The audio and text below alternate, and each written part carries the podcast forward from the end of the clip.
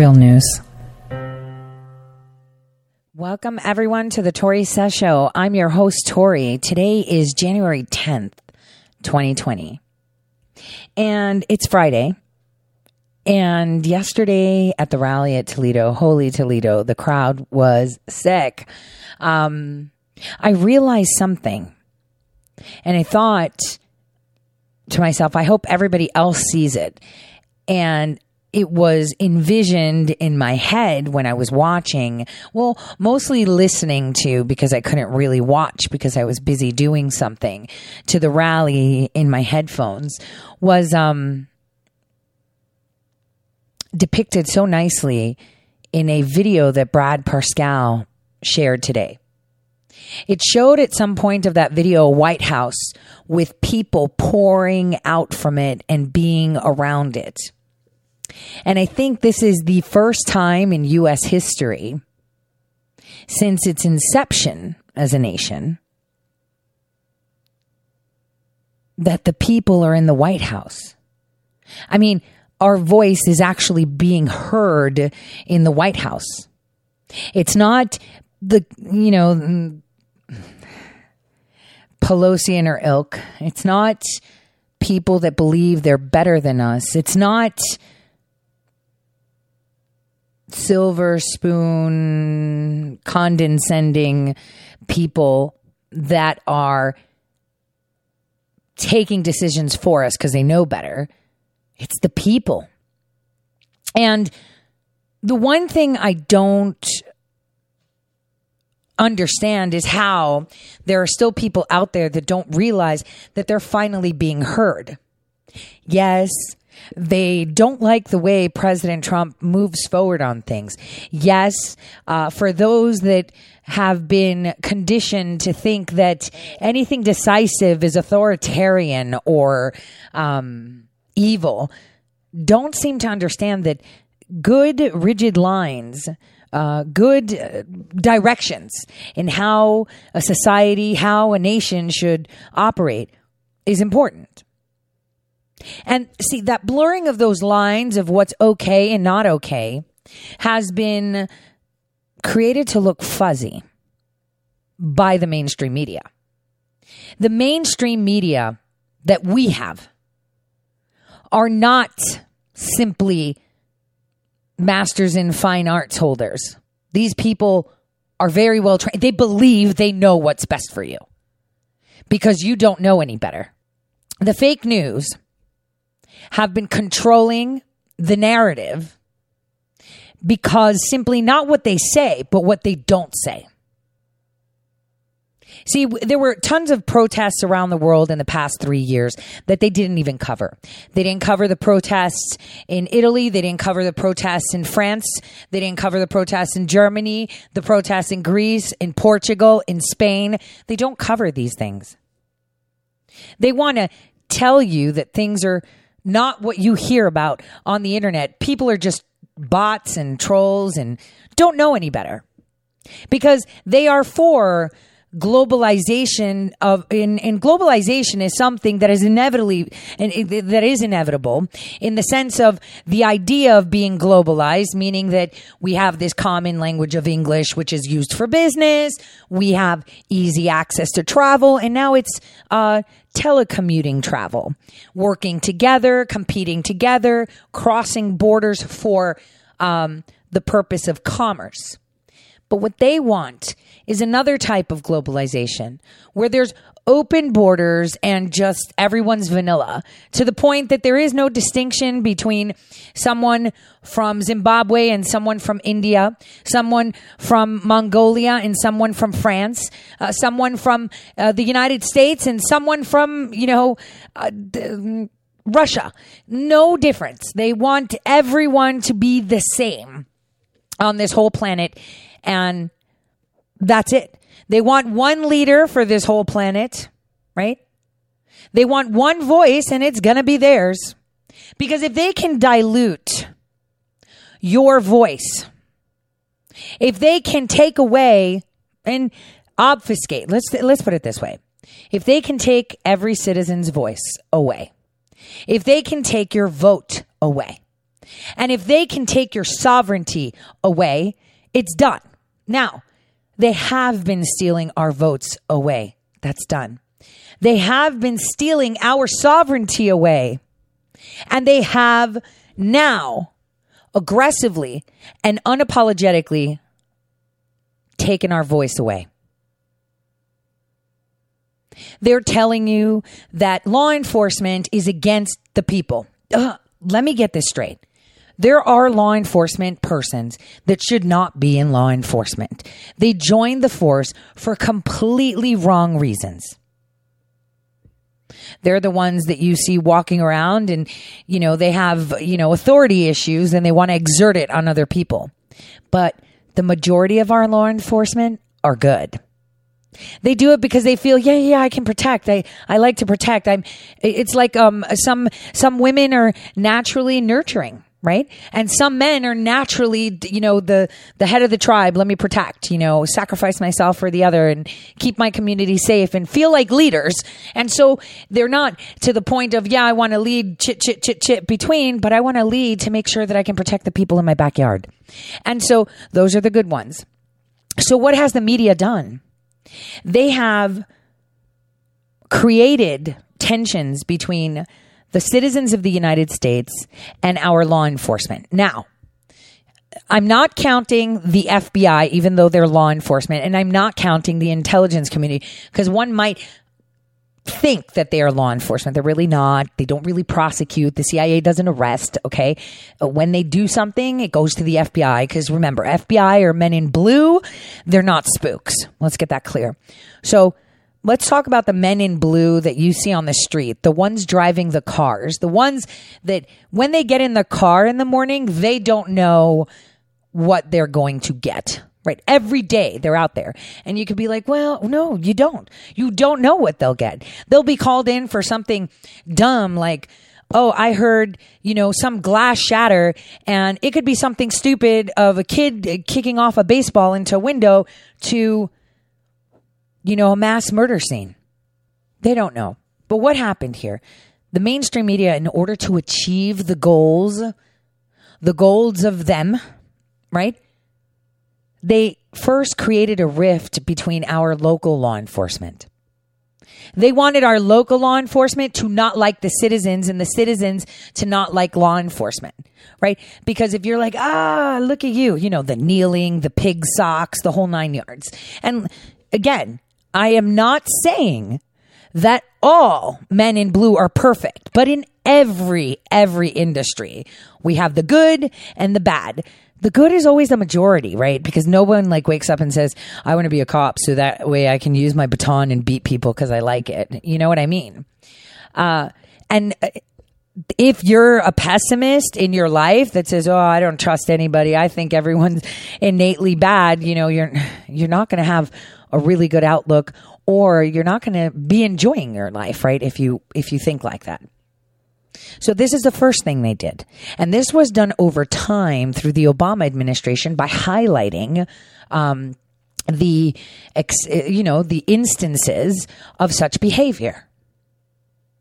And then the next part was to get you and I to be on opposite sides by segregation and by anger and by, you know, fueling feuds that, that didn't exist. Saying, well, you're a heterosexual, you hate lesbians. What? Uh, who told you that? That's the way it is. Because you turn up your nose and you look, I don't really care what you do behind closed doors. When you have that conversation, suddenly they're like, oh, I didn't know. It's the media, skin color, education, sexual orientation, all that stuff. They just cause this rift between people. And why can't we just all get along? Right? Uh, because they don't want us to. Because if we do, then we're united. So the media had actively created rifts between our law enforcement and rifts between the people purposely.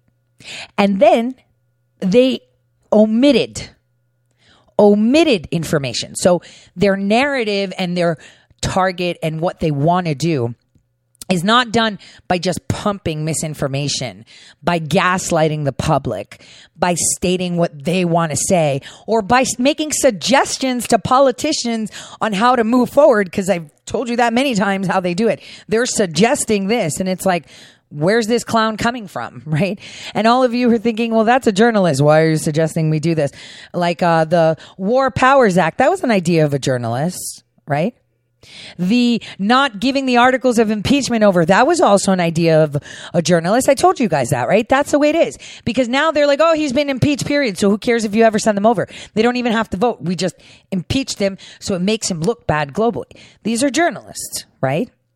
So here's the thing. If the media is not reporting the facts or they selectively report their own facts and real facts, because you always have to have a little bit of truth in the BS you push. So how is someone going to have access to information? How are you going to be heard? How is your voice going to be heard? How are you going to tell the world what your thoughts are, what you want to happen, how you want it to happen. How are you going to whistleblow on your city council, on your mayor, on your police, on your anything? How are you going to do it if your tongue has been ripped out or if your tongue doesn't really count? And not only that, how did you receive that information from your neighbor who is talking about it? Because you might not know that, you know, your city councilman just bought a place for a dollar from the city on an auction that was closed just to him and is building a mansion at your expense and uh, your neighbor knows about it. How are you going to find out? Via social media, via communications, right? Because we are now a vast society that affects things that happen in small little places like villages in, you know, Wilmette, Illinois, right? Expand onto Chicago, Green Bay, you know, Des Moines, New York, Cincinnati, Toledo, Cleveland, they all affect each other because because of communications, our distance in effect of what the cause and effect distance that we have is now shorter. I can prompt someone to start crying in Japan, you know, because of something I'll tell them over, you know, uh, Skype or, you know, um, Google Hangouts, right? They'll start to cry. I've just created an effect in Japan, right? Because of that shortening of distance through technology. So silencing the people, creating little pockets that disrupt areas that are highly charged, then using fear tactics and you know, pretty much obfuscating and infiltrating and bombarding and creating junk for the brain in regards to politics is the other way. I mean, with this Iran situation, it was like 9 11 all over again, where people were drooling by the couch, you know, watching, saying, Oh my gosh, we just got to war and it's all President Trump's fault. How is it his fault? He's putting an end to it. And so many people are dead. They just pushed it and pushed it and pushed it. And not only that, they amplify as they wish too. That's what's insane. So the media right now is indeed, like I said years ago, domestic terrorists. They clearly do not represent the people. They clearly do not. If the media is supposed to be giving you news that you are interested in, that affect you, turn on your CNN, turn on your NBC. Are they telling you things that you want to know? Are they aligning with what you find more important? It's just them hating on the president. It's like dogpiling on Twitter or Facebook. That's basically it. They're evil. They're disgusting. They're feeding into that nasty quality inside each and every one of us, that little speck of evil to want to like pick, pick, pick, pick, pick, you know, and just be bad. What we have to do and is important is have objectivity and trust our inner self. Trust our inner self to listen to what's going on. Okay, so I wanted to say, um, you know, this whole Iran, this whole War Powers Act, this whole withholding the the um, um, articles of impeachment. I mean, all of this is just way too much. It is a lot to go in one go. It is a lot to look in one go. It's just really, it's really, mm, I want to say complex, but it's not the complexity, it's the intent of it. Okay? It is intent. Now, over a year ago, Iran, you know, Iran has a parliament. And for those of you that have traveled to Iran recently during these sanctions and everything, you see that people are going about their normal days. Uh, the government is the one struggling because they're unable, even though they have the wealth to uh, settle debts that they have in order to support their people, uh, they're finding it increasingly difficult uh, to make money, right, to cover that. So they're pretty much begging, which is true. Now, over a year ago, the parliament of Iran, right, um, was trying to tell their people why they were having struggles with money, right? And so this was something that that that the president was actually pushed back on. I want to play you a clip. Take a listen to this. President Hassan Rouhani is facing the music. During a dramatic grilling on live TV, Rouhani blamed Iran's latest troubles on US sanctions and defended his government's economic management. We will not allow a bunch of anti Iranians that today have gathered in the White House to plot against us. The White House will not be happy with the end of today's session. But Iran's parliament voted to reject his explanations. Several ministers have been sacked recently over the collapse of the rial currency, surging inflation, and high unemployment. I think Iran is well prepared under the current circumstances and in relative perspective. But if economy continues to deteriorate, it represents geopolitical, it represents instability, and the geopolitical risk would certainly elevate from there. The US reimposed sanctions in May, withdrawing from a 2015 nuclear deal. It sparked mass protests in Iran and tensions have escalated. Senior US officials say they aim to reduce Iran's oil exports to zero. If US continues to adopt its current stance, yes, it is going to have an impact on Iran's economic growth, but it will also have a spillover effects on other countries as well. In a phone call to French President Emmanuel Macron, Rouhani urged other signatories to the 2015 deal to save the pact and wants Europe to give guarantees to Iran on banking channels and oil sales. In a national address flanked by the vice president and I just wanted to say this is exactly what the problem is, right? We have a government, Iran, who has created this deal with those that are looking to create one sovereign nation on this earth. And to be able to control that too. And so they needed a boogeyman and they were fine taking the role and they were fine being controlled because, you know, when you give someone all the uranium to process for people, right? And for 50 years, they've been doing it. And even though you have the oldest centrifuges, you paid for the centrifuges, you this, it is at some point that the person or the country or the company that you're suppressing will take advantage of that and then rear their head. So there were always controls in place by those that had hired Iran and placed their own people in Iran to get this through. So at that point, when we pulled out of that, that stopped and ceased their ability to make money, right? It stopped their ability to make money. It stopped their ability to be productive, right? And they got scared. I would too if I was them. Hey, you hired me to be the boogeyman and I'm fine. My people are fine. When people come on vacation here, they're fine. Uh, you're putting sanctions because you still need to make me look like a boogeyman. That's fine. You have me paying all these terrorist cells, these mercenaries to push your agenda. That's fine. As long as I'm making money, I'm fine. But the minute you know, you don't give me a little bit more. I'm thinking my country needs to develop a little bit more. We want to be out there. Maybe I don't want to be the boogeyman anymore. You put me in check, even though you have me under control. Then Trump comes in. And he's like, you know what? This is done. We're not going to be the, we're not going to have this boogeyman. We're done. We're not going to be paying this boogeyman money. We're not going to be forcing them to do whatever they don't want. And in essence, because they've been, uh, you know, this, uh, in this nation that has been abused for over 50 years, being used as the enemy, right? Because that's what we've done. Uh, and it's not just us. It's France. It's Germany. It's all of them right?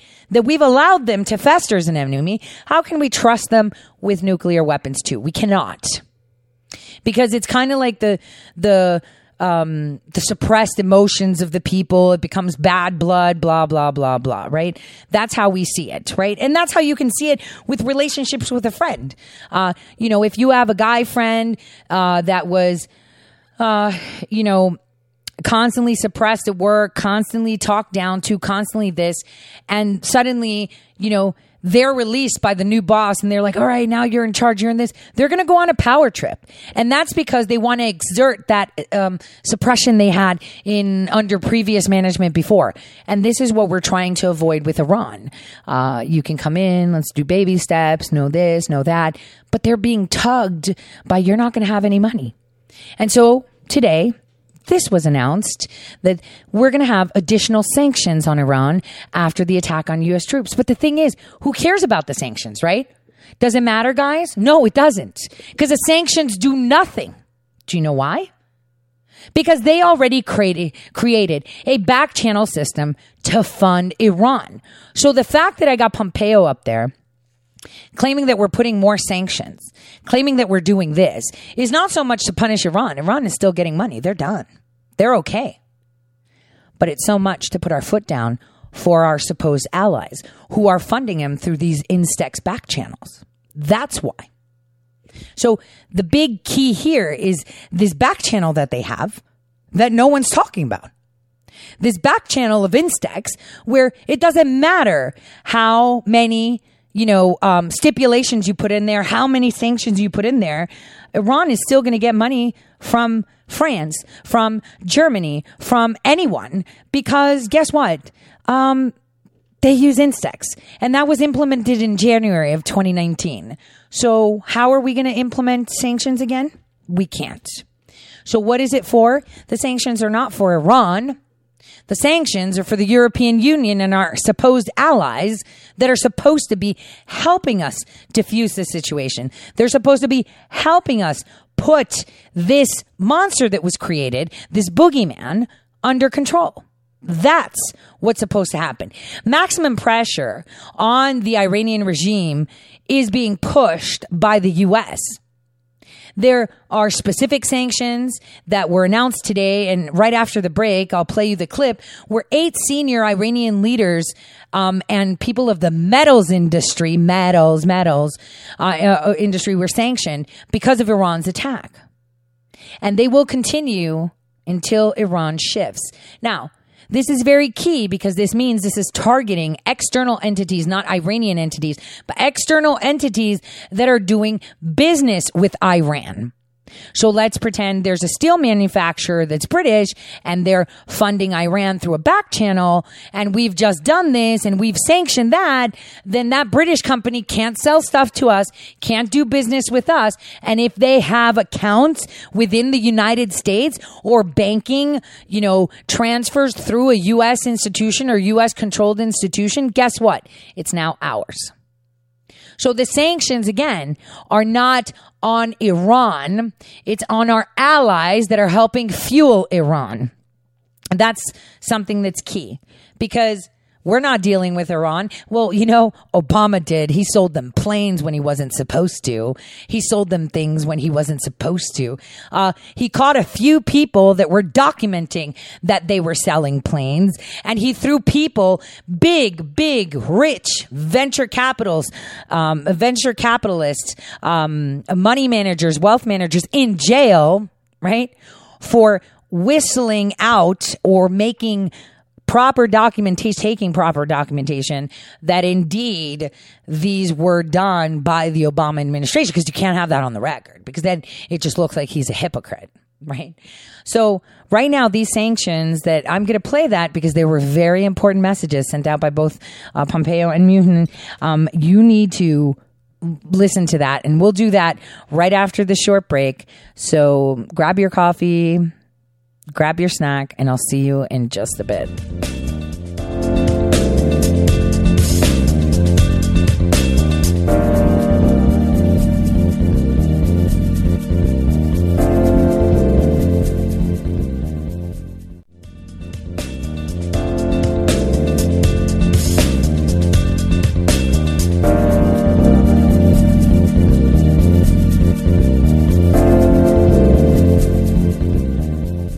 All right, welcome back, everyone, to the Tore Says Show. And like I said in the first half hour, right after the break, we were going to get to uh, the announcements of sanctions and exactly um, what uh, they were saying. So Stephen Mnuchin and um, Pompeo here are talking. I want you to take a listen to what they're saying because it's super duper spot on.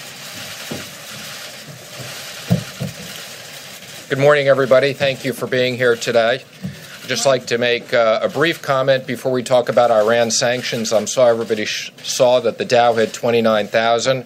The president's economic plans are clearly working. We're looking forward to the China signing USMCA and uh, a very strong economy this year. Uh, as previously announced by the president, we are announcing additional sanctions against the Iranian regime as a result of the attack on U.S. and allied troops.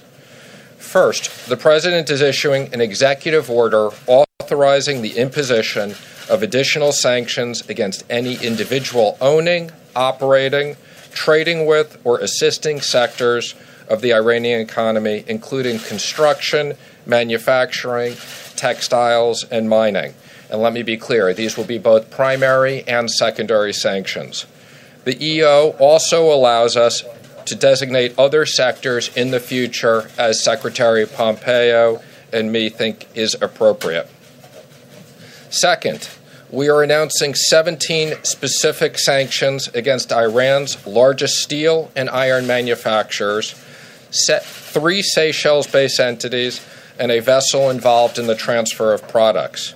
As a result of these actions, we will cut off billions of dollars of support to the Iranian regime, and we will continue our enforcement of other entities. Third, we are taking action against eight senior Iranian officials who advanced the regime's destabilizing activity and were involved in Tuesday's ballistic missile strike. Secretary Pompeo will comment more on this. Today's sanctions are part of our commitment to stop the Iranian regime's global terrorist activities. The president has been very clear. We will continue to apply economic sanctions until Iran stops its terrorist activities and commit that it will never have nuclear weapons. I'll now turn it over to Secretary Pompeo. Thank you, Stephen. Good morning, everyone. Uh, Today, President Trump is delivering on the pledge that he made. Uh, the day after Iran attacked American forces in Iraq, there will be a series of new sanctions. Secretary Mnuchin just mentioned uh, eight senior Iranian officials that are responsible for the regime's violence both at home and abroad. Uh, we're striking at the heart of the Islamic Republic's inner security apparatus. These sanctions targets include the Secretary of the Supreme National Council and the commander of the Basij forces. That's the regime's brute Squad, which has in the last few months killed approximately 1,500 Iranians who were simply demanding freedom. Our action also targets other senior leaders close to the Ayatollah. They've carried out his terrorist plots and destabilizing campaigns across the Middle East and around the world. They've employed soldiers across the region's battlefields. They've trained militias in Iraq, Syria, and elsewhere in the arts of domestic repression. Today, they're accountable for murder and mayhem. The goal of our campaign is to deny the regime the resources to conduct its destructive foreign policy. We want Iran to simply behave like a normal nation. We believe the sanctions that we impose today further that strategic objective. Our campaign is composed of diplomatic, economic components that have deprived the regime of billions in revenue that the regime has used to fuel death and destruction across the Middle East and all across the world. Sadly, the previous administration had opened up revenue streams for Iran. Um, but under our administration, revenue, oil revenues are down by 80%, and Iran cannot access roughly 90% of its foreign currency reserves. And not even two weeks ago, President Rouhani of Iran admitted that our sanctions have cost Iran over $200 billion in lost foreign income and investment. As long as Iran's outlaws' ways continue, we will continue to impose sanctions. Finally, I want to reiterate President Trump's concern for Americans and dual national citizens detained inside of Iran. Iran knows they, these individuals have committed no crime. They know the charges against them are fake, and we will do all that we can to get each of them returned home safely to their families. With that, we'll take just a few questions. Yes, ma'am. Uh, Mr. Secretary, the administration said this this strike was done based on an imminent threat, but this morning you said we didn't know precisely when and we didn't know precisely where. That's not the definition of imminent. The president has also suggested that there was some sort of attack being planned against an embassy, perhaps several embassies. Can you clarify? Did you have specific information about an imminent threat, and did it have anything to do with our embassies? We had specific uh, information on an imminent threat and those threat stream included attacks on U.S. embassies. Period. Full stop. So you were, you were mistaken when you said you didn't know precisely when and you didn't know precisely nope, where. Uh, completely true. Those are completely consistent thoughts. I don't know exactly which minute. We don't know exactly which day it would have been executed, but it was very clear. Qasem Soleimani himself was plotting a broad, large scale attack against American interests, and those attacks were imminent. Against an embassy against American facilities, including American embassies, military bases, American facilities throughout the region. Mr. Secretary, yes, sir, John. Mr. Secretary, uh, in the initial hours after the missile attacks on uh, Al Asad and Erbil, it was, it was believed that Iran may have taken steps to avoid U.S. casualties. But then uh, the chairman of the Joint Chiefs, uh, Mark Milley, came out, the Secretary of Defense came out, other officials came out to say, no, these missiles were intended to kill Americans. If it was Iran's intent to kill Americans, does that not deserve some sort of response? I mean, if somebody takes a shot at you and they don't hit you simply because you duck, does that mean that they weren't trying to kill you? So, I'll, I'll defer to the Department of Defense on the details, but there's no doubt in my judgment, as I observed uh, the Iranian activity in the region that night, they had the full intention of killing U.S. Uh, forces, whether that was our military folks or diplomatic folks who were in the region. And I'm confident that the response the president taken is appropriate. Uh, president said we don't want war. We want Iran to behave like a normal nation. The reason that the Secretary of Treasury and I are here this morning is to continue this campaign, our strategic effort to get Iran to behave in a way that doesn't continue their 40 year long effort to terrorize the world. Mr. Secretary, Secretary before uh, they move on to Stephen, I, I, just wanted to say, you see what he said 40 years of terrorizing the world. They were appointed as such. It's a more 10 years foundation and 40 years of execution, right? The 10 years foundation is the building of the centrifuges, the agreements uh, that were facilitated through South American entities and Europeans, obviously um, moderated by the U.S. in appointments. So, this is in fact what we're doing. We're we're removing the world's boogeyman, the blind spot. I've called them the blind spot because that's exactly what they were. The blind spot for all nefarious activities. They were literally used as that you know, the crack house that was releasing the krakens on everyone and in turn they would just be left alone. Uh, it's kind of like the the the front guys for the for the mob. That's basically what we're trying to diffuse. No, but no nation, no nation, just like no person, should ever been, be abused and held in that position ever. And so when people say, oh, this is wrong, let them do. No, we're liberating them. We're taking all of these blood suckers out of that nation to expose them for they are.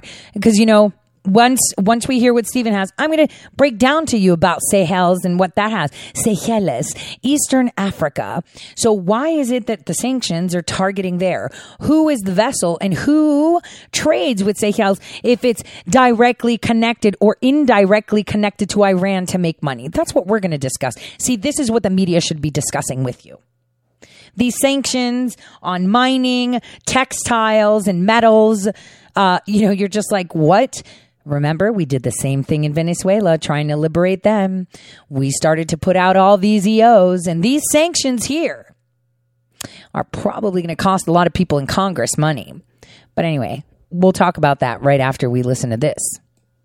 Pompeo, do you believe that the Iranians shot down the Ukrainian International Airways uh, plane? And if the Iranians shot that plane down, will there be consequences?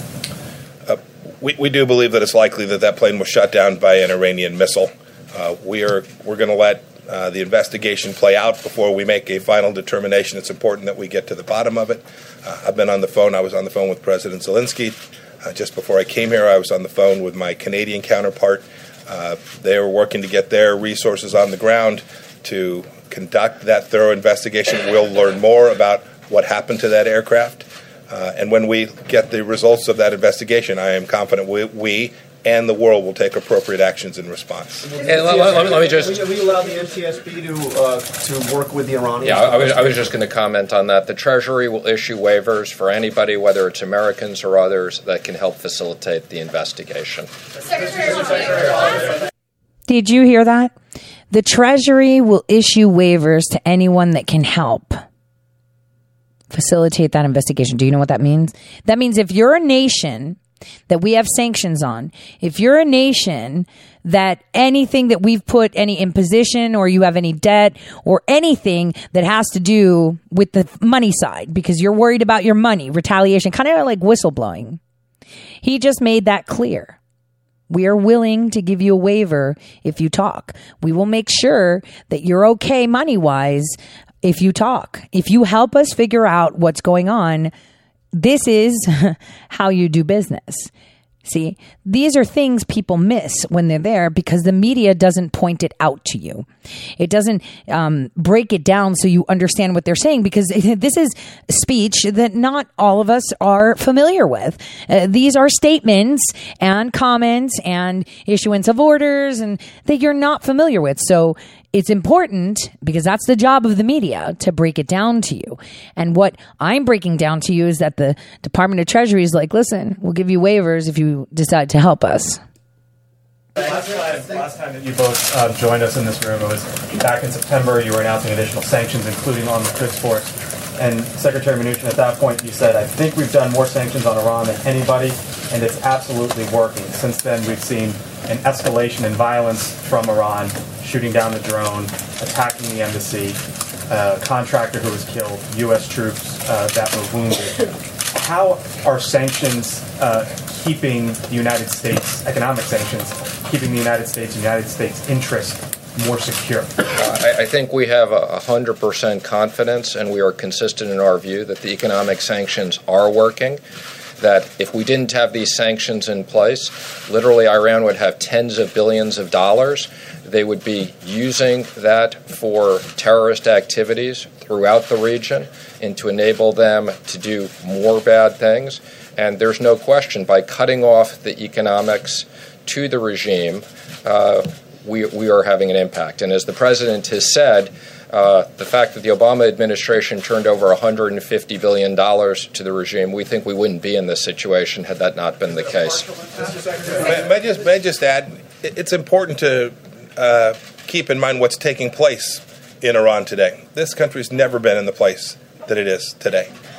Big, challenging problems. Their budget, they're going to fail by tens of billions of dollars achieving their revenue for this year. They've got real challenges in figuring out how to make difficult decisions. Do you underwrite Hezbollah? Do you pick Hamas? Do you underwrite the Shia militias in Iraq? Or do you allow your people to have the opportunity to live the life they want and grow your economy? Those are the difficult choices that the regime is facing. And you can see the protests, protests that we expect will continue, that will demand from the Iranian regime that they begin to treat the Iranian people in the way that they so richly deserve. And this administration will continue to support those efforts as well. So this is kind of like the the gang wars in New York, right?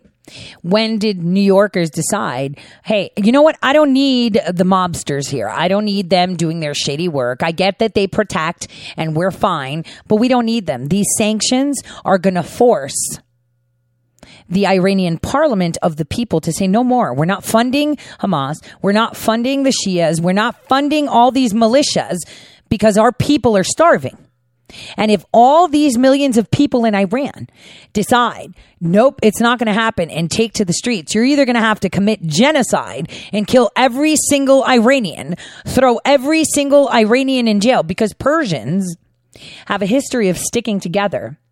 They have been around for a long time. So when I tell you that Iran is a two part country, the nefarious side and the people, it is 100% true. It's the IRGC controlled and then the, the people controlled. So here with this push, with these extra sanctions where we are sanctioning countries, wait till you hear who does business on behalf of Iran. Okay. Through Seychelles. Mm you'll understand we are li- literally liberating. We're saying, d- stop funding these people. Let them starve out. Kick them out of your nation. Take out all the terrorists. You can do it. We'll help you. Let's remove them all. Let's get the, the let's get the heads out of the way. Let's get the funding for them out of the way, and let's focus on your people. Let's get you into the industry. You make great carpets. You have good leather goods. You can start exporting, and you have uranium facilities, you have oil, you have gas. Let's get you on the map, man. Let's work with the people. We don't need this. You don't need this. This is the message we are giving them. But the thing is, how can the president do it when he's governing only one part of the nation? Of the people. Remember that clip I played for you? That was from 2018 where they were like, Parliament was like, you need to fix this. We don't have money. Now they're definitely starving. No matter how many instex behind these sanctions, totally knock out a little portion of it. I mean, it's not a lot, but it's still like what? Um, about a billion dollars and they don't have a billion dollars to spare. In the back. Thank you, Mr. Secretary. You mentioned secondary sanctions here. Uh, what is your message to our European allies who continue to do business uh, with the Iranians? And then specifically, if you can, will this impact the Instex barter mechanism, which was set up by a number of European countries to avoid U.S. sanctions and continue? Okay, I'm just going to tell you, Pompeo literally smiled and licked his lips while he looked at Mnuchin and he was like, yeah, you do this. Take it. Good, good good statement, reporter. Too bad we don't hear about it on CNN, on NBC, on CBS, on ABC, and even Fox. Good job on saying that our allies are funding Iran through back channels. Continue to do business without using the U.S. dollar? Sure, thank you. I think those are both very important questions. So let me first comment on Instex. Uh, I don't believe there's been any Instex transactions. As we've made clear, we are working on a Swiss channel that we have approved for humanitarian transactions. We'll continue to allow humanitarian transactions. We've warned Instex and others that they, they will most likely be subject to secondary sanctions depending on how they use that. So uh, that's absolutely the case. As it relates to the Europeans, both the Secretary and I have spoken to our counterparts in Europe several times over the last few days. We've emphasized the impact uh, and the issue of Iran has announced that they are no longer part of the JCPOA, and we've had very direct conversations with our counterparts about that. Did you hear that? Secondary sanctions. And today, they announced some quasi secondary sanctions, which I'll get into in just a bit. They're almost done. Take a listen. These are really good stuff. And that question was awesome.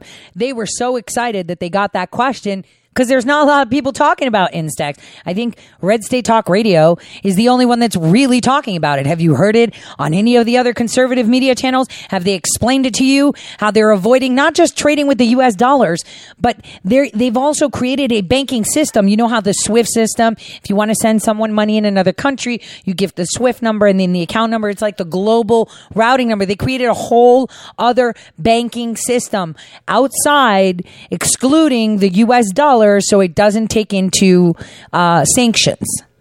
Secretary Pompeo, Secretary Pompeo, what is your definition of imminent?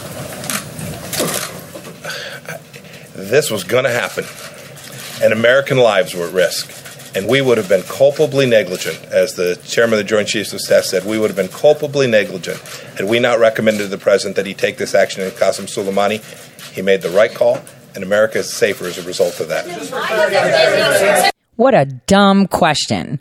What is your definition of imminent? So, what are you saying? Because it's not going to happen today, but in a week or maybe a month, we shouldn't have done anything. Just sit on our hands until it's like five minutes to to to go time. Jeez. Secretary Pompeo, Secretary Pompeo, why have there been these shifting definitions, um, shifting Go- go- go ahead. explanations We're gonna- of intelligence? We're going to try to do Were they one trying to hit question for everybody, Were they- was just so Iran trying to that as many people can get questions. So I don't mean to cut you off, but we're trying to, go ahead. I mean, She's the new Acosta. Who is she? I, I only differ from my colleague, but um, sir, uh, six months ago, Secretary Pompeo, the president said that U.S. intelligence agencies had been running amok. He spent most of the past uh, three years he's been in office denigrating and attacking the intelligence community and disputing findings, whether it's on Russia or North Korea, or really any area that contradicts things that he has said publicly. Why then should Americans suddenly believe your assertions that you had good intelligence on this when the head of the executive branch has been casting aspersions on the intelligence community for most of his time in office? Let me just dumb this question down real quick because I had to like take notes when I heard this question. I heard it a few times because I was like, where are you going with your statement? He's saying, so the president's like, oh, the intelligence community is like running all amok and they're going crazy and they're not good and the CIA sucks and we're bad intel and we're not doing it right and blah, blah. So then why would the American people believe that our intelligence sources now are now working properly and gave us good intelligence to go ahead and take out Haji Qasem. So that's the question. Oh, if he's saying that they're all so bad, what is it? Because see, he didn't tell Pelosi because he didn't want them leaking it or warning them because now we, he's got real intelligence around him that's above the intelligence community while we're cleaning it out.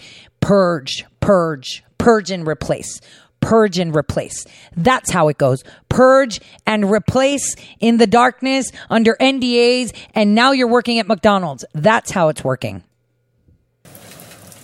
Uh, look, I served as the CIA director for the first year and a half of this administration. I watched the president rely on the work that the intelligence community did for the entire time I served as the head of the Central Intelligence Agency. I watched him rely on the capable men and women who are delivering exquisite information to the executive branch. I watched the president have confidence in that information. Uh, we all challenge their work. We have to make sure we get it right. The intelligence community is not flawless. We, we, we get it wrong. In this case, the intelligence community got it fundamentally right. Even the reflections we've seen after the effect, after effect, after the strike that Qasem Soleimani took, has demonstrated that we were quite right. There was an imminent attack, there was active plotting, and we took an action that we thought was likely to create less risk for the American people, and I'm confident that we did that. Go ahead in the back. You know why this worked, this plan worked, that the attack was duds using old Turkish missiles, etc. Do you know why it worked? Because they knew that the EU can't stand yet. They knew that something magical like Lindsey Graham whistled it. He's like, well, we're not going to tell them it's just magical. That means, hey, Congress, hey, rats. They went above everybody's head, above everybody's head, and they're using, you know, agencies you don't even know about, people you don't even know about, technology you don't even know about. That's what magical means. And so the intelligence was impeccable again. I say Space Force was deployed the day before the attack. Just saying. Their attack. Just before their attack. Let me rephrase that, okay? Their attack. Uh, thank you. This question is for Secretary Pompeo. There are reports that the Iraqi Prime Minister has asked you to start negotiating the withdrawal of U.S. troops from Iraq immediately. Is that the case? Can you comment on that? Yeah, he didn't quite characterize the conversation correctly, uh, but uh, to the larger, more important point, we are happy to continue the conversation with the Iraqis about what the right structure is. Our, our mission set there is very clear. We've been there to perform a training mission to help the Iraqi security forces be successful and to continue the campaign against ISIS, to continue the counter Daesh campaign. Uh, we're going to continue that mission, but as the as times change and we get to a place where we can deliver upon what I believe and the president believes is our right structure with fewer resources dedicated to that mission, we will do so.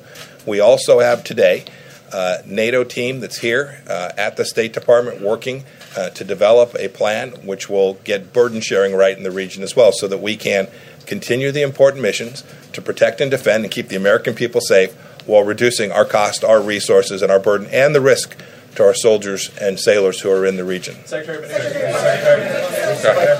Secretary Pompeo, if I can, here today at the podium, you said that the imminent threat was a threat to U.S. embassies. You didn't know precisely when or where. Last night, the president said it was a threat to embassies, including to our Baghdad embassy. Why can you say that here, and the president could say it at a rally in Toledo, but no one said it to lawmakers behind closed doors in a classified setting, as multiple senators have since said? We did. Said so. The senators are lying We, when they we, say we, that we told, we told them about the imminent threat. All of the intelligence that we've briefed, that, you- that you've heard today, I assure you, in an unclassified setting, we provide in the classified setting as well. To be clear, you told them that embassies were the sort were to be targeted. That was the imminent threat. I, I'm not going to talk about the details of what we shared in the classified setting, but make no mistake about it. Uh, those leaders, those members of Congress who want to go access this same intelligence can see that very same intelligence that re- will reflect I described you and what the president said last night Is as that well. threat now gone with Soleimani gone? Okay, after this break, we'll get into more details of who, what, when, and where, and do a little recap of the rally. I'll see you all in a bit.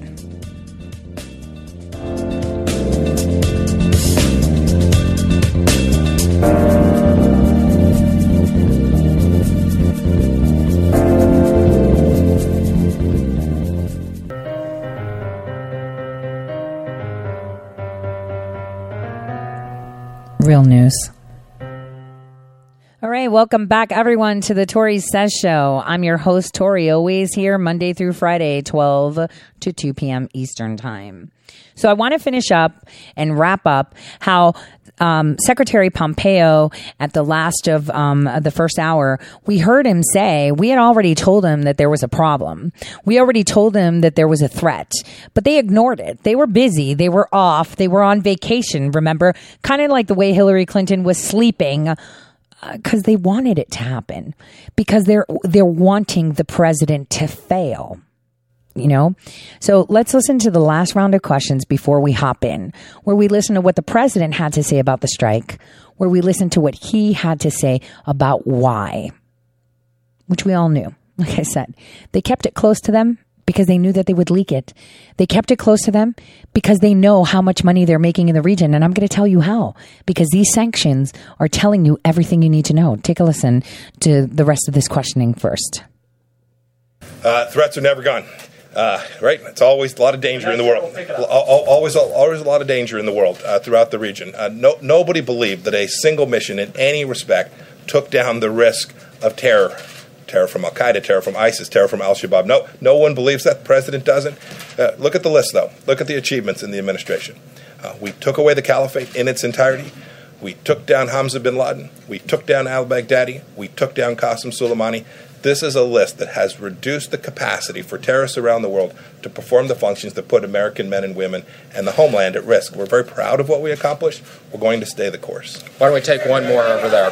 Yes, thank you. I'm curious. No, no, ne- next to you, right there, yes. about the China trade deal. So the Chinese side is going to be here next Wednesday to sign the phase one part of that deal. But China is also a big importer of Iranian oil and Iranian minerals, and that's a big part of their economy as well. So how do you balance the two? And are you concerned about the Iran issue coming up in either the signing of the phase one deal or the negotiation for the phase two deal?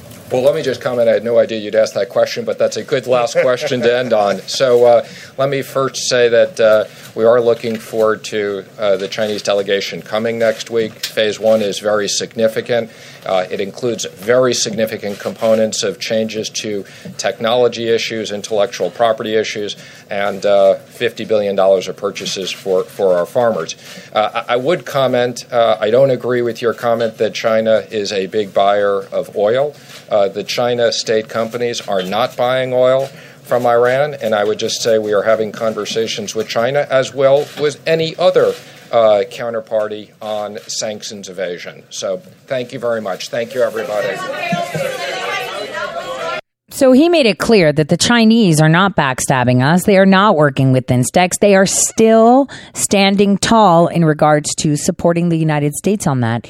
As I've said, the three powers on this planet right now, the largest powers on this planet right now, excluding the EU, which is immensely more powerful than they're showing right? They may have a dunce army, right?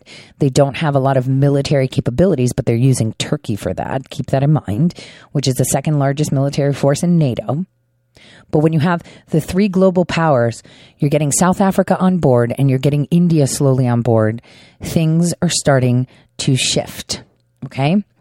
So they tried to throw a wrench into this whole uh, China deal. So now, before we get into the nations, the people, the money, Seychelles, and all of these sanctions, I want us to listen to the president and how he tells you about the strike, telling it to you like it should be told, telling it to you like the media should be telling you.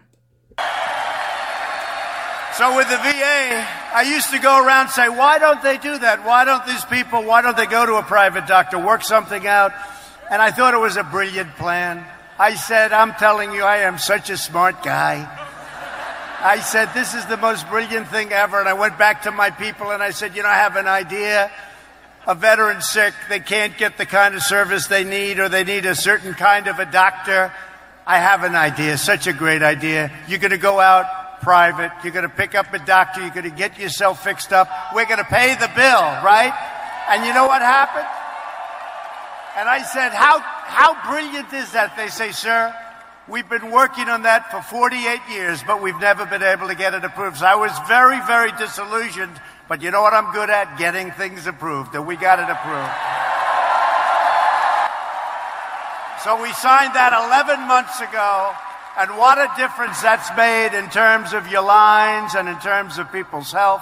People would wait online for weeks, and some people weren't very sick, and they'd end up being terminally ill. They couldn't get to see a doctor. Now they go out, they get a doctor, we take care of them, we take care of our vets.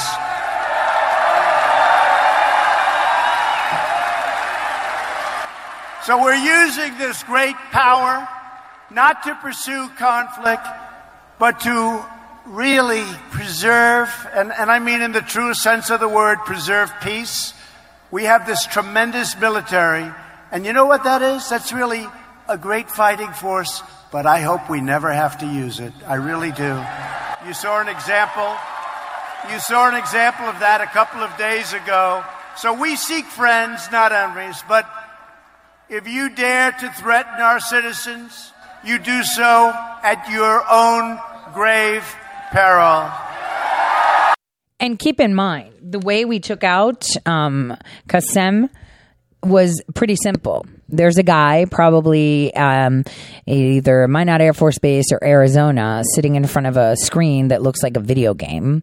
Uh, the drone is piloted on its own, right? It goes by itself, and he just stands by there with his joystick. You know, it's like an Xbox controller sitting there waiting to get where he needs to be and get the okay to shoot off. Uh, so, by the way, anyone out there that have children that are gamers, video gamers, that have skills for video games, even yourself, you know, you can always apply to work for the military because now that things are more remote, you know, uh, being a great gamer can give you a great career in um, the military. Just saying.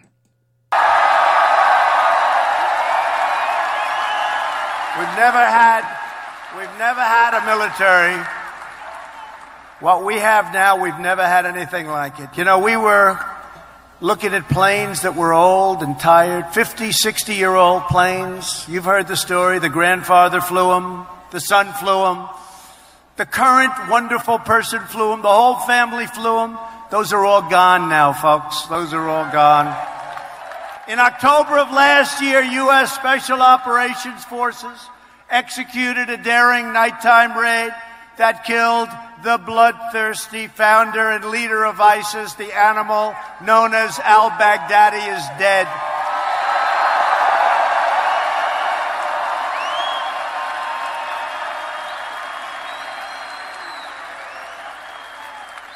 And the entire ISIS caliphate is destroyed, and his terrorist empire, and he was indeed a monster, has been totally demolished.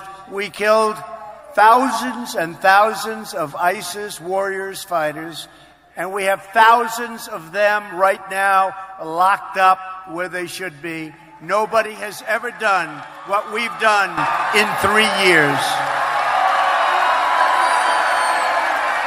And I'll say this when we took it over, it was a mess. We did it in a short period of time, but when we took it over, it was not good.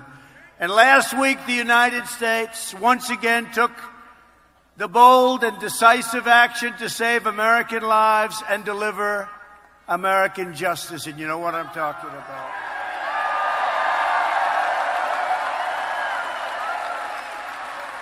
For years, the sadistic mass murderer, Qasem Soleimani, planned and executed attacks against American targets, killing and wounding thousands of U.S. service members and many, many thousands and even hundreds of thousands of other people.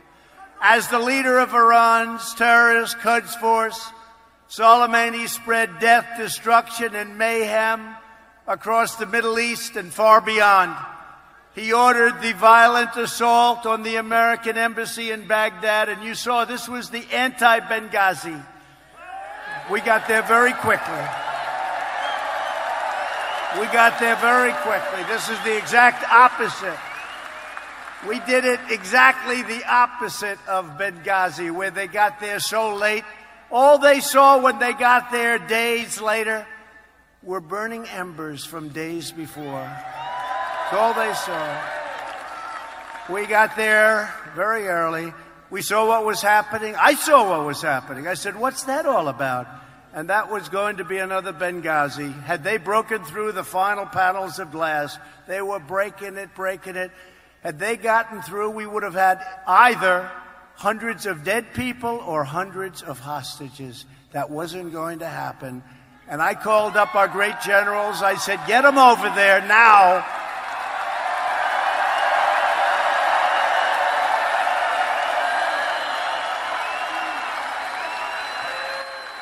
And one of our leaders, one of our really admired people, said, Sir, we'll have them there tomorrow. I said, Nope.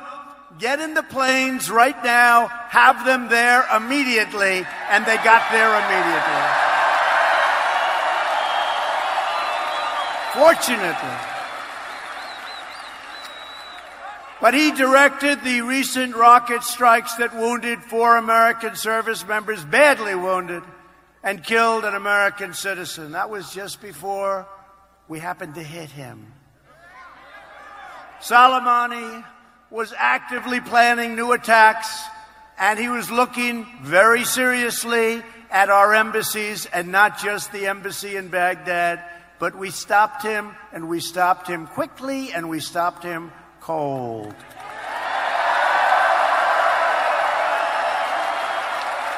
So, at my direction, the United States military eliminated Qasem Soleimani and ended his rampage through not only that part of the world, but much bigger parts of the world.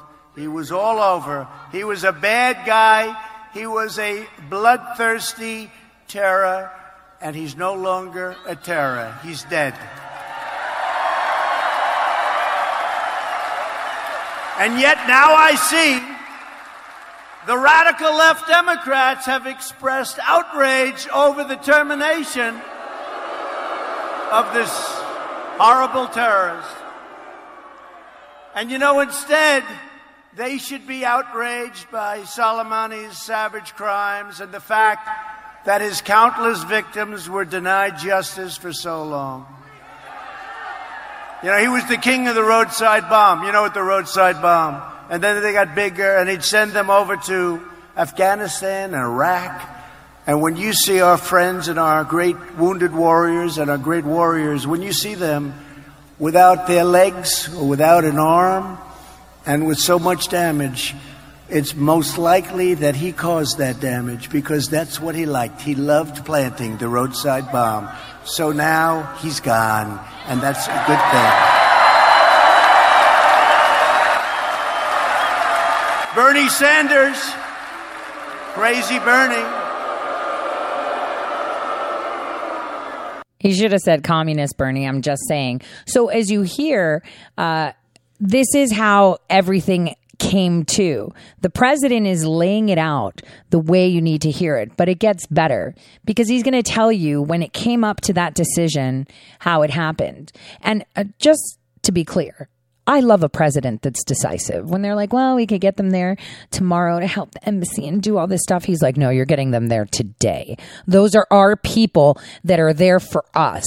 They deserve to be treated with that. Oh, they're, they're the most important people right now. Get people there now. That's a good president. That is a good leader where he does not leave his people on the front lines, but ensures and makes sure that they are safe. Now, here's where we get to the really nitty gritty good stuff. Has condemned the U.S. military strike on Soleimani, the world's top terrorist. Think of it, the world's top terrorist. And we're having people like Nancy Pelosi. Oh, That's a real genius.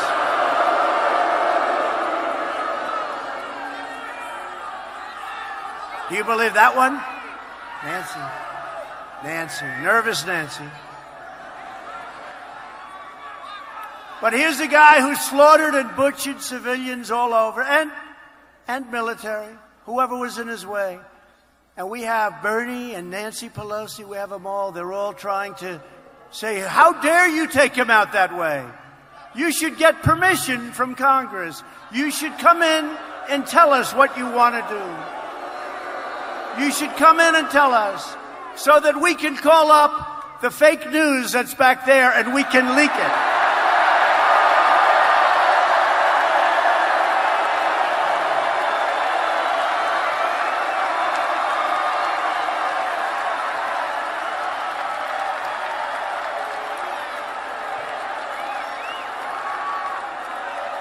That's a lot of that's a lot of corruption back there, folks.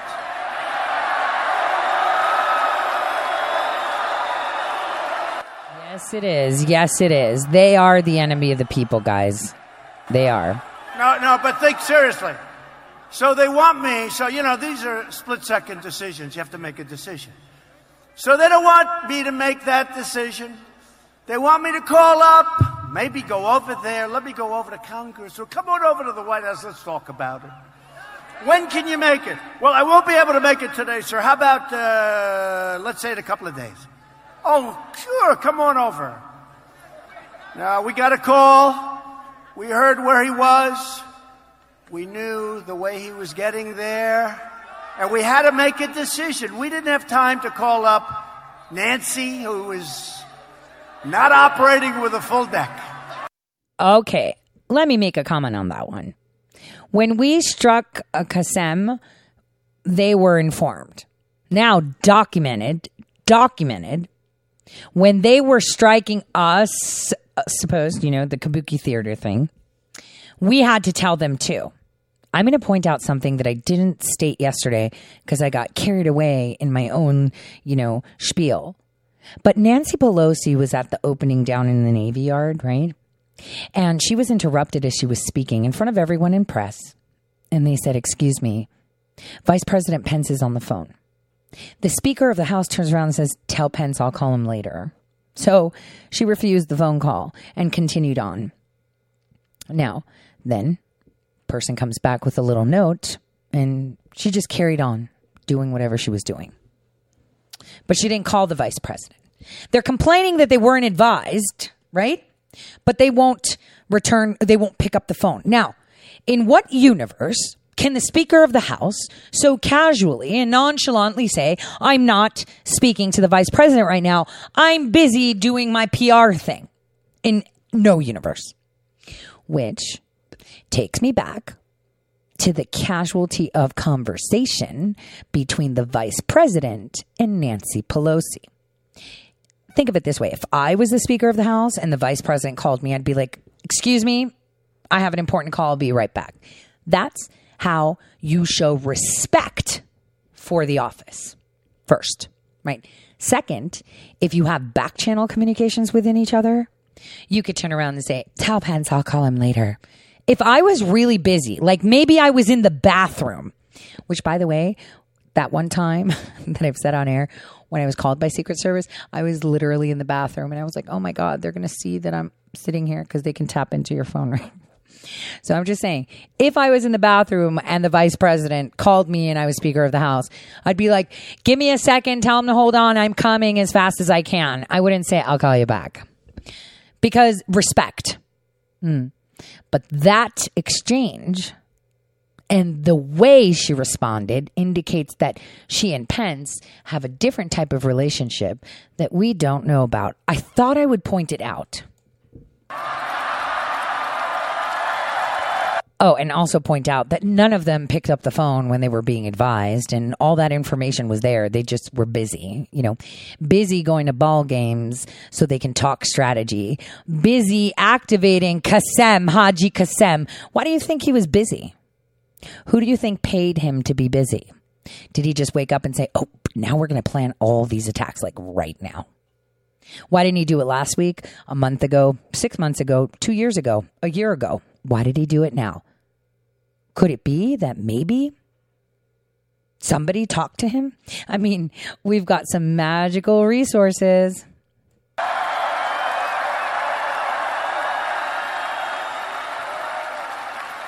Now they want us to call, can you imagine calling crooked Adam Schiff? He's so crooked. He's so crooked. Shifty Schiff. Say, gee, Adam, how you doing? Listen, we have the world's number one terrorist killed thousands and thousands of people. We'd like to set up a meeting so we can discuss his execution. Would, would you be willing to meet? Well, I won't be able to make it this week. Well, you know, he's traveling fast. We got him lined up, Adam. You little pencil neck.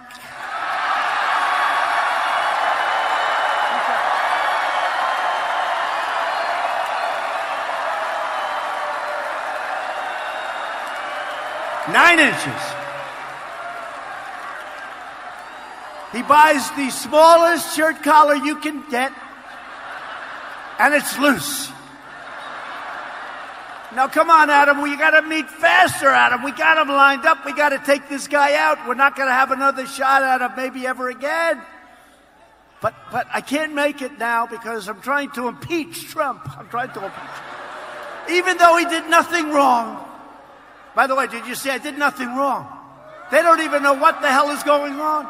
In fact, it's so weak, she doesn't want to put in the articles. It's so weak. They're so pathetic. They're so pathetic. So they want us to call them. Now, Schiff is a big leaker. You know, he leaks to crazy CNN. See with the little red light on over.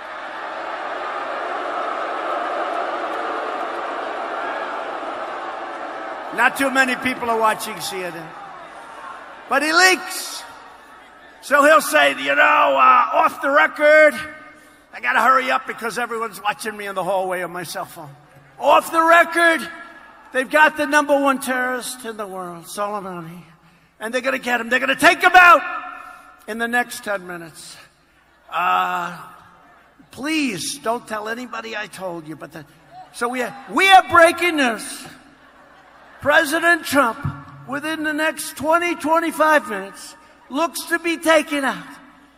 Terrorist General Soleimani. He's going to do it. Should be happening about the next 20 minutes 19, 18, 17.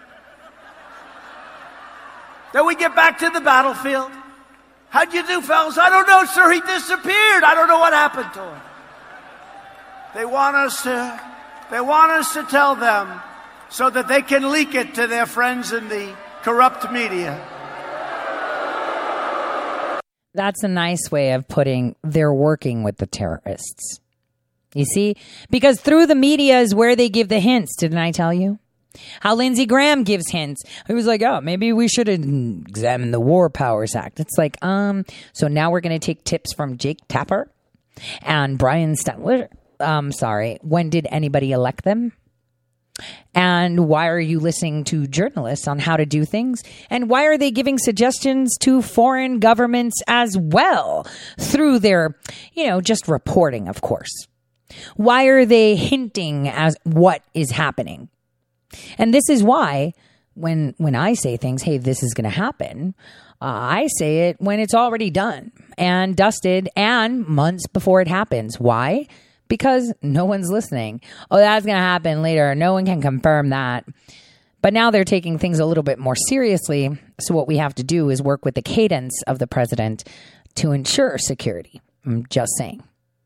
So, what we need to look at is retro in, in retrospect what has been said and what's coming to fruition. The next four years, I think I made it clear in November of 2018 how money is changing. That is the nice way of him saying they are part of that conglomerate. You got to say, though, that's a lot of media, right? That's the way the Academy Awards used to look when it was successful. Then they started hitting us all the time, and it became unsuccessful. I love it. I love it, actually. Oh, they have some bad ones here tonight. They have some really bad ones, some real sick ones. They have one good one, by the way. One good one. They have one good one, but some bad ones. Very, very dishonest people and we have some great ones too. You know, we have some great journalists, great reporters, but you've got a tremendous number of dishonest media people like I have never seen in my life before.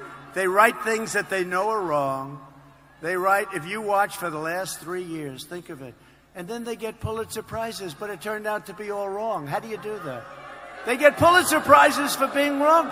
The Pulitzer Prize doesn't mean a thing doesn't mean a thing. Just like the Nobel Peace I mean, Prize. I'm going to tell you about the Nobel Peace Prize. I'll tell you about that. I made a deal. I saved. A wait a minute. Wait a minute. I'm going right through commercials. He said what I said. For the last three years. Just listen. And then they get Pulitzer prizes, but it turned out to be all wrong. How do you do that? They get Pulitzer prizes for being wrong. The Pulitzer Prize doesn't mean a thing. Doesn't mean And like I said, yeah, the Pulitzer doesn't mean a thing, but the Nobel Peace Prize doesn't either. Obama got it simply because of his skin color, right? That's where it's like all of us that aspired one day to get a prize are just like, uh, yeah, it doesn't mean anything. You just hand it out. It's like a participation trophy that used to mean something and it doesn't anymore. It just means that you're globally approved by the global cabal. And the president actually, I had not listened to this part of it, believe it or not. And he said the same thing. I'll tell you something about the Nobel Peace Prize, hence why I skipped right through the commercials. mean a thing. I mean, I'm going to tell you about the Nobel Peace Prize. I'll tell you about that. I made a deal. I saved a country. And I just heard that the head of that country is now getting the Nobel Peace Prize for saving the country. I said, "What did I have something to do with it?" Yeah. But you know, that's the way it is. As long as we know, that's all that matters, okay? That's all that That's the thing. As long as the objective is achieved and we know that it's been achieved, it doesn't matter who says it. Kind of like the way reporting should be. Uh, you know, even though we're human and we love to get that pat on the back, um, it doesn't matter. What matters is is that the news go out. What matters is is that people talk about it. What matters is is that we successfully accomplish what that reporting was intended to do. Kind of like how I said the whistleblower was a wiretap. If that was actually reported, that was actually investigated by people with more resources. I mean, I already know it's true because, you know, I time travel and I can see things uh, per se. That's um, just, I have a TARDIS. So I'm just saying, and it's literally my hand as a smushy. Um, I could be a fly on the wall. I know that it's a whistleblower. So if I know there is a whistleblower, people with better resources can see that too. And yesterday I explained to you why they went to the ICIG because it implicates things.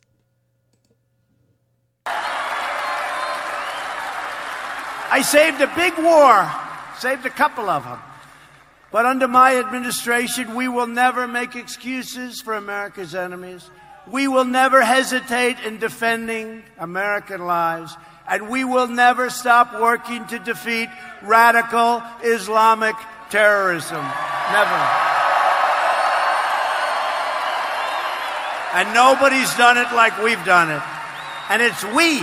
It's we. It's not me. It's we. It's a whole movement. There has, by the way, never been a movement like this. You know, outside, I don't know what this place holds, like 10, 11,000 people, right? Outside, you have thousands and thousands of people that want to get in. There's never been a movement like this. There's never been a movement like this. And I'll tell you, maybe I'm wrong, but this is bigger than it was in 2016 because because in 2016 I said what we're going to do, but now I've completed more promises than I've made. I mean, I've actually completed more than I made. Right?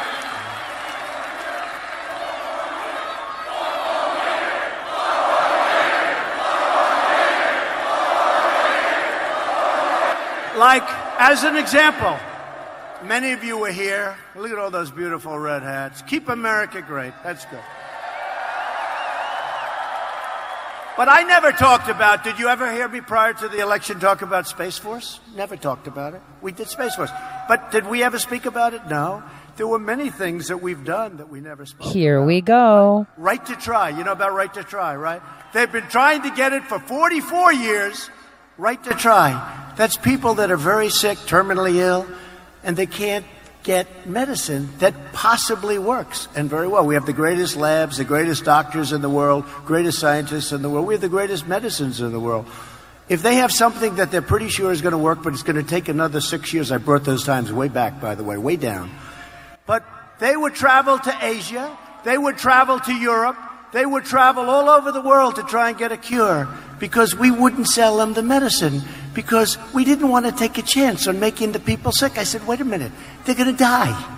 They're going to die. Well, sir, we can't take the liability. I said, then we'll draw up a statement assessing all liability, taking all liability away from the country, away from the insurance companies, away from the healthcare companies, away from the doctors.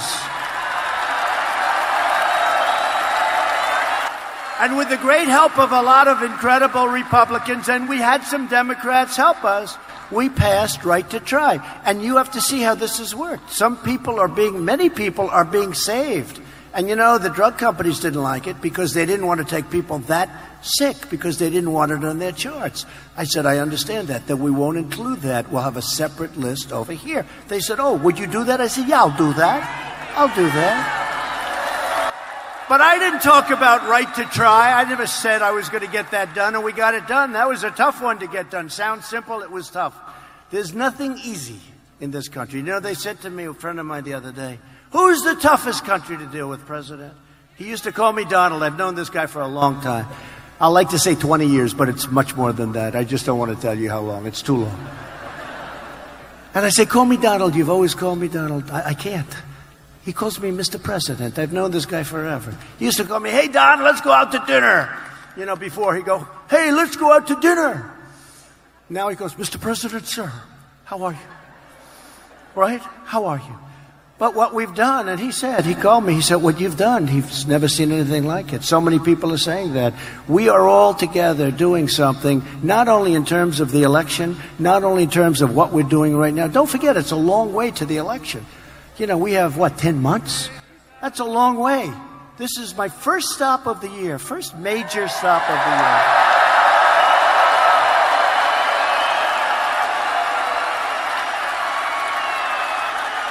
This is it.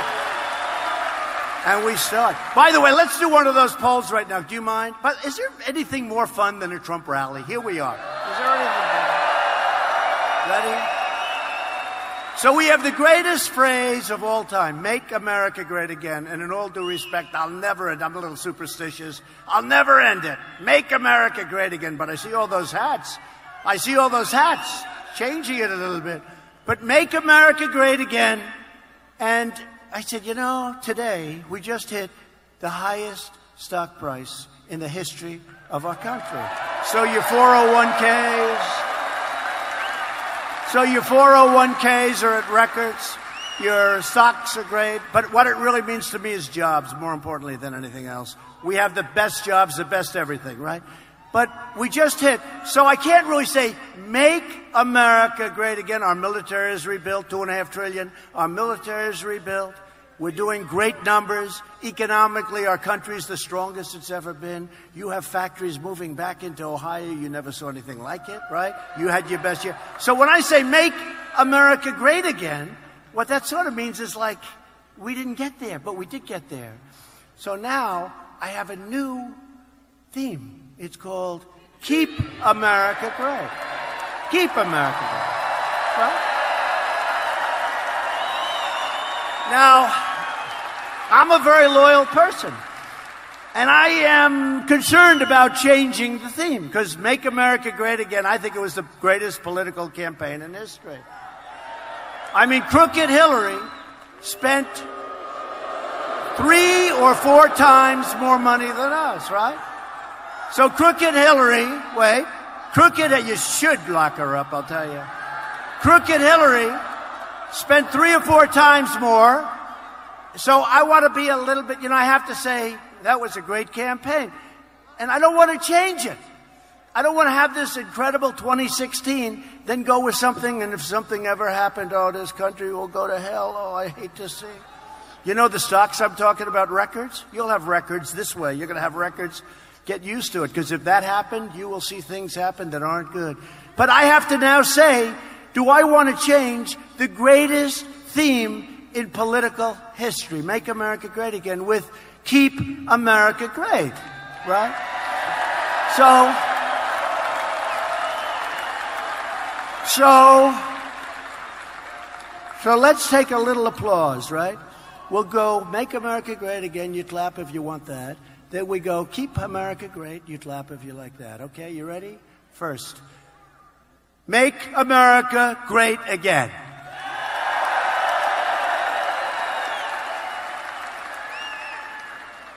Ready? Keep America great.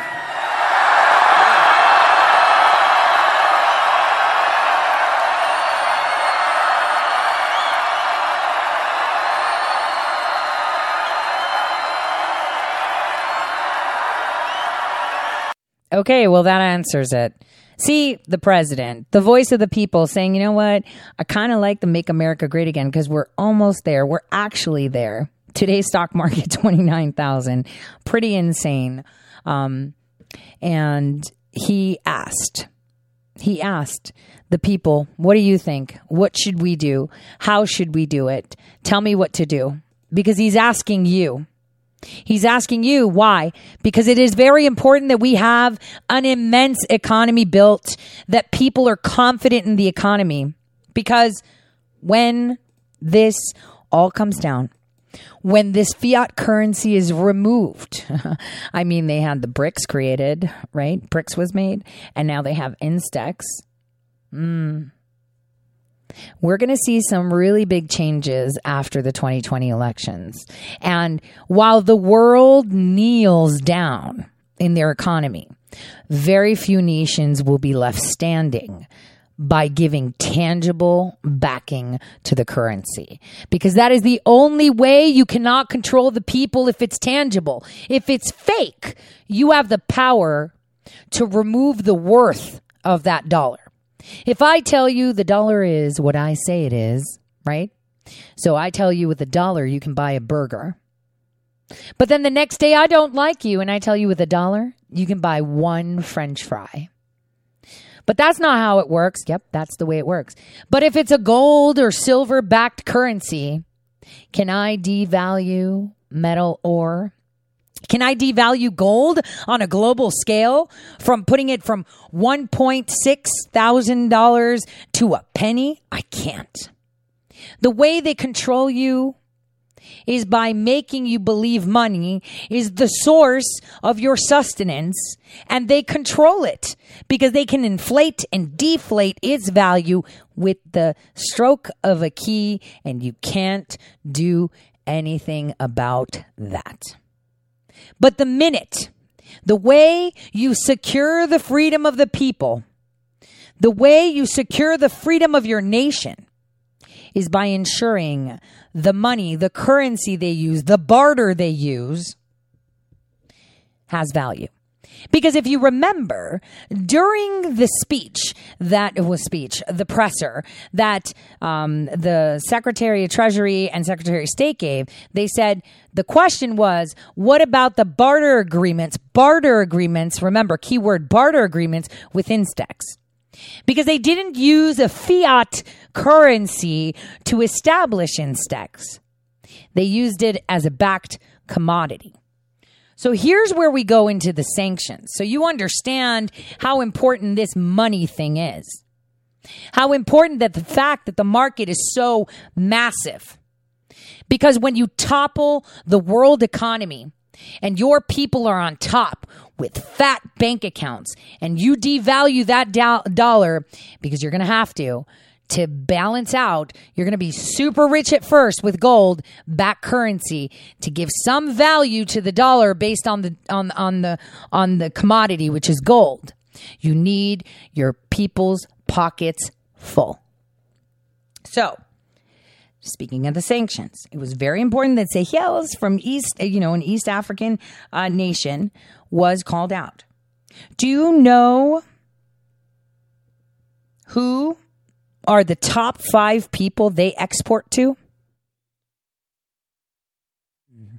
And it's the Kingdom of the Netherlands. You know, the one that Nancy Pelosi like, yeah, we had the King of the Netherlands. Italy, the United Kingdom, United Arab Emirates, UAE, and France. So these five nations are the top five that buy things from this Eastern African nation that turns out to be metal, steel, iron that they mine, that they promote, that they sell. So let's see. Does the UAE do business with Iran? Not really. Hmm? They don't. So that would leave the Kingdom of the Netherlands, Italy, France, and the United Kingdom. Oh dear. My money's on France. My money's on France and an EU vessel that uh, leads back to the crowns, uh, the royals, uh, that Pelosi was so flaunting out that I was with the royals, the king of Spain, the king of the Netherlands, uh, because the king of Jordan gave her the door. Don't let it hit you on the way out, Nancy. So these sanctions targeted these five nations whose trade is about half a billion dollars. Ah, that was in 2017. Now it's more on the back end market, on the black market. Because it was very specific textiles, mining, metals. Mm. So the maximum rate of tariff on any product is uh, 200%, just so you know, according to the World Bank. The simple average tariff is 2.7. The total duty free imports, blah, blah, blah, in US dollars is a certain percentage. Now, what if you knew that there were no temporary trade barriers in effect with this nation at all? Well, now there are. now imagine what vessel or tanker or ship or maybe, I don't know, shipping company that could be linked to the crown and people around, um, I don't know, Washington, D.C., could indeed cost billions to Iran. That's food for thought. So when he puts this in place, remember that this East African nation, UAE, we already know don't do business with Iran. They're actually supposedly enemies because the IRGC won't work with them, right? They threaten them. Uh, to be attacked if anything happened or if we flew out of there because that's where all our troops were kind of sitting around. So again, France, Italy, United Kingdom, Netherlands, damn, those royals, right? So I irritating. And remember, Macron is not just, you know, head of France, he's also a co prince, right? How there's two princes that rule. So he's royalty too. I'm just saying. And France has a really big hold on that area in East Africa. So these sanctions were very specific. So specific that it has caused great pain to those that are sitting in the House right now. With Iran, it's really important that we help liberate them because we had a regime by Obama who enabled the IRGC part of Iran. And indeed, the president made that clear. He made that clear during his speech. He made it clear to tell you that's exactly the problem. He emboldened them. He gave them money. He gave them cash. And he may have given Haji the go ahead, right? With his whole plan. Maybe if we give him war, maybe if we give him death, maybe if we kill soldiers and say it's all because of Trump, he'll lose. But the thing is, Space Force. Space Force. Magical things happen. Magical, magical things. And they can't quantify that. They can't. So now take a listen to what the president has to say about Iran. Administration enabled and emboldened the Iranian regime. They gave Iran $150 billion, including $1.7 billion in hard, cold cash. Can you imagine? No, no, can you imagine? 1.7, 1.8 billion dollars in cash. So the foolish Iran nuclear deal financed Iranian aggression while allowing a quick path to nuclear breakout. That's what it did. And by the way, it expires so soon. They can have nuclear weapons. They're not, as I said before, they will not have nuclear weapons. By subsidizing Iran's malign conduct, the last administration was leading the world down the path of war. We are restoring our world to the path of peace. Peace through strike.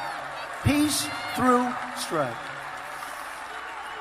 And our country's doing great, and I think something's going to happen that's going to be good. You know, we sanctioned the hell out of Iran, and we just put more out of yesterday. And they hit us with 16 missiles. And I said, How many? We were ready to go. We were ready to go. I said, How many? How many died? How many were wounded? Sir, none. None.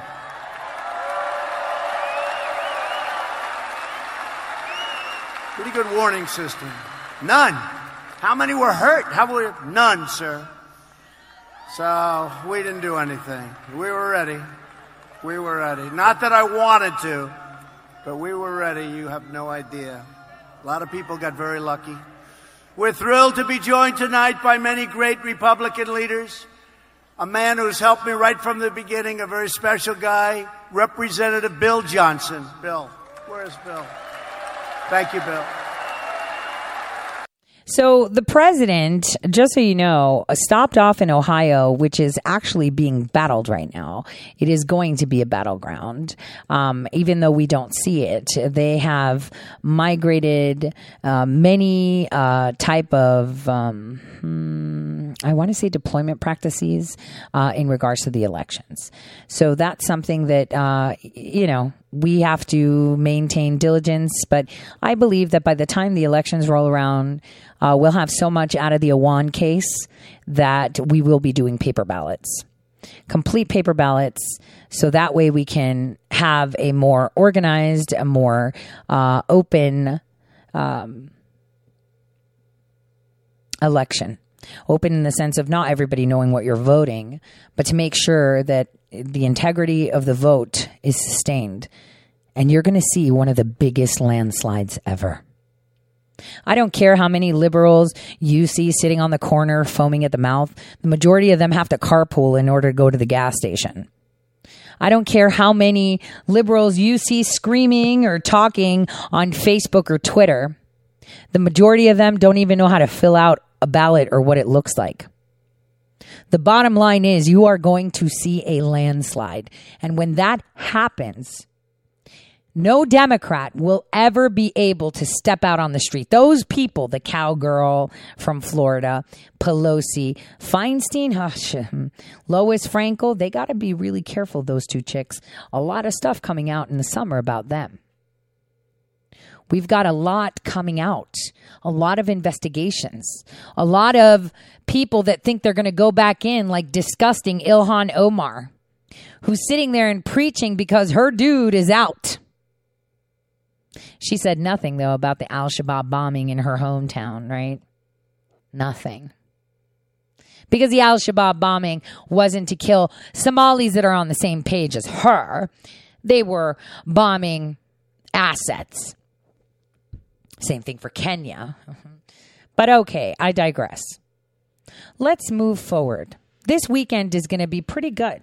I feel like it's going to be pretty, pretty good. It's going to be busy because we're watching them now. Have you noticed how they're not making a lot of statements lately? How they're a little bit quiet lately? Because now they're understanding that we are not one step ahead or two. We're seven months ahead of the game. And now with Space Force, they're a lot more scared. See, this is I'm I'm retweeting Space Force. Uh, they you know they um, tweeted out The Simpsons. How fitting. In response to NASA talking about the 13 graduates, the new astronauts, the Artemis generation. What is Artemis? Artemis was the goddess of the moon. She was a hunter. She was a warrior. Hmm. Because the goal is by 2024 to have people on the moon. Who says we're not there already again? Oh, so we just went with JFK with the technology that you can find in your TI 84, but we're not there. Disclosure is going to be pretty awesome. Disclosure is going to be imperative, actually. That was supposed to be weaponized, but it's not going to work that way. The world is a really bigger place than what we think it is. It's a lot bigger than anything you've imagined. And we're seeing a lot more of these military units, branches around the world hinting at it. Mm, you know. So, did you know that um, Twitter has been actively suppressing tweets from the U.S. Marshals? I thought I'd tell you that. Because as things come out, you're not allowed to see, remember? There is something so huge that is on its way. It is beyond a doubt huge. Everyone's upset that the investigation by Huber didn't give them what they want on the Huber side. It's a lot bigger than that. It is a lot bigger than that patience. Super patience. So now we're going to have Unseal Epstein. We're going to have Weiner's laptop coming into the forefront. And we're getting a lot of people gone. Did you know that a colonel in the Air Force was um, most recently fired because no one was confident in his, you know, do you know how many people getting fired? Tons. How many big heads are rolling? Tons. Are you hearing about it? Not really. Why? Because you're not allowed to. You're not allowed to know what's really going on. You're not allowed to see anything because you talk too much. You discuss things too much. You are asking way too many questions for your own good. How are we supposed to control you if you grow your knowledge? You need to be silent. That's the thing. So, this weekend, the only thing that I would say to all of you is enjoy it because it's going to be so much fun next week. And um, on the 17th, Friday, it's going to be super fun. I think we're going to be partying, partying more from the day before, actually. From all of us here at Red State, God bless. I wish you a fabulous weekend. don't forget pray and have faith. Two key things that are perfect to moving forward. God bless. See you Monday.